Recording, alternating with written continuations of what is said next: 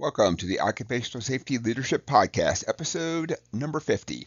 We're going to continue on our um, trek through the 14 steps of process safety management, or I should say 14 areas, not, not really steps. In today's episode, we're going to talk about contractor responsibilities. So, in this one, of course, obviously there's the contractor, which you bring onto your facility, and then you, the employer, of course, you have to exchange info, you have to ensure they know, just like they, of course, are, are brought onto your property for typically specialty items that you, a company does not have a core competency at then. So let's go ahead and uh, just get right. Process safety management covered under 29 CFR 1910.119. So in this section of contractor responsibilities, it says um, it uh, applies to contractors performing maintenance, turnaround, major renovation, specialty work on or adjacent to covered processes. So basically, if they're coming onto your site and you have a PSM process, you're probably going to have to treat them as a contractor coming on just because the sites are um, when they have to do maintenance, they're all over the place. They're doing some renovations, any specialty work, all that stuff. And this talks about contractors who are going to be doing the actual work, of course, too. So this does not apply to people who are doing support services. So there are also contractors doing support type services. When you think about like janitorial, food and drink, laundry service, or a delivery service. So they're they're bringing in chemicals, they're leaving, they're you know they're delivering something to the facility. So let's go on to the next slide here.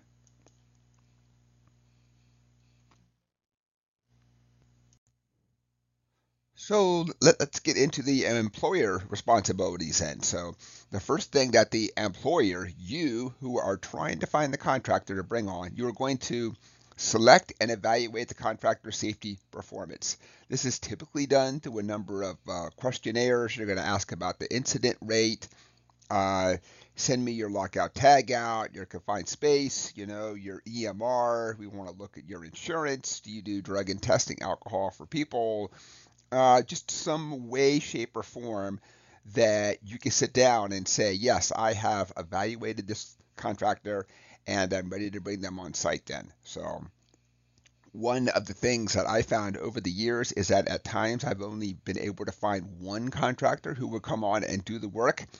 And it doesn't mean that they even had a bad safety record. It just means that typically you have to spend more time to really supervise only one because if, if you can't find a lot of people to choose from, you're basically stuck with anybody that you can find.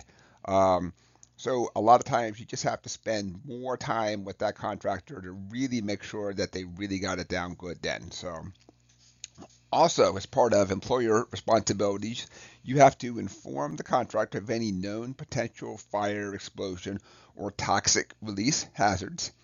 The site's emergency action plan obviously if there's a, a, bell, a siren, a gas leak, they have to know where to go you, of course, the employer, also has to have a way that you can account for them too.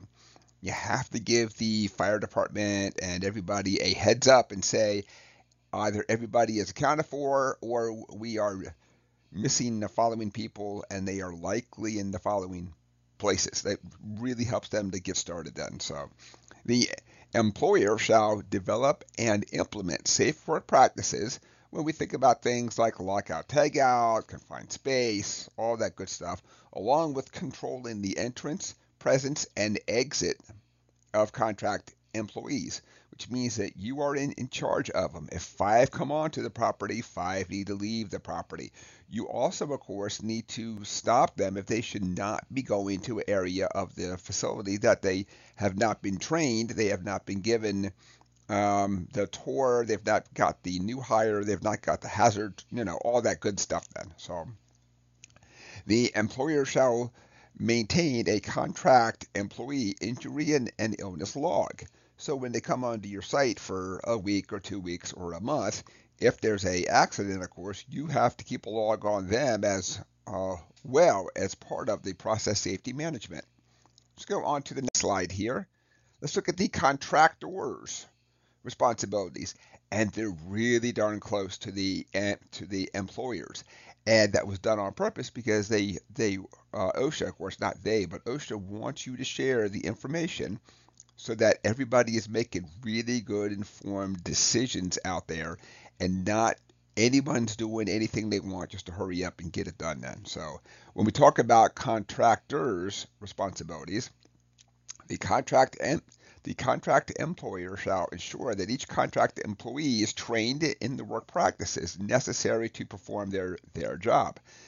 The contractors have to also train their people in things like lockout, tagout, confined space, and all that stuff too.